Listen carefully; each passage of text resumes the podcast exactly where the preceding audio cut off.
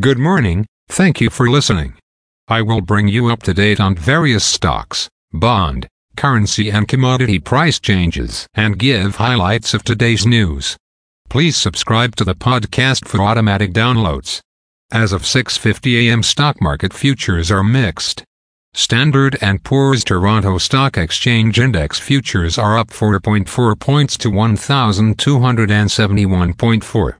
Standard & Poor's 500 futures are down 7.75 points to 4807.75.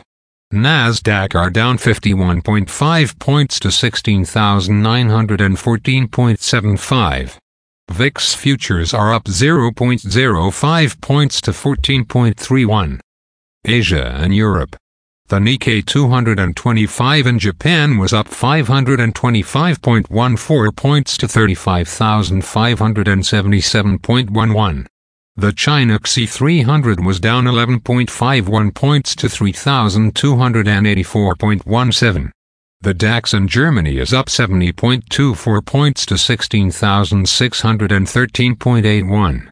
The CAC 40 in France is up 41.57 points to 7,429.19.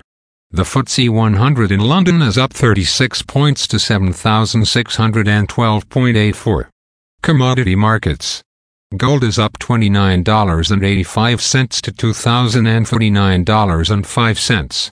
Silver is up 43 cents to $23.13. Crude oil is up $2.96 to $74.96. Copper is down $0 to $3.78. Natural gas is up 2 cents to $3.12.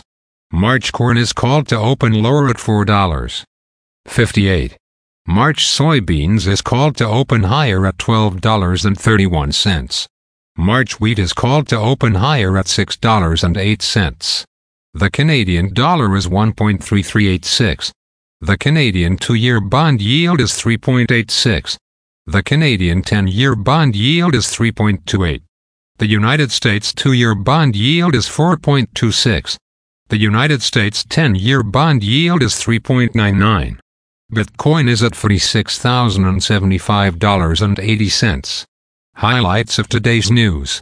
Indigo lays off staff as part of strategic plan, does not specify number of cuts. Bitcoin exchange traded funds trades top $3 billion in first day of trading.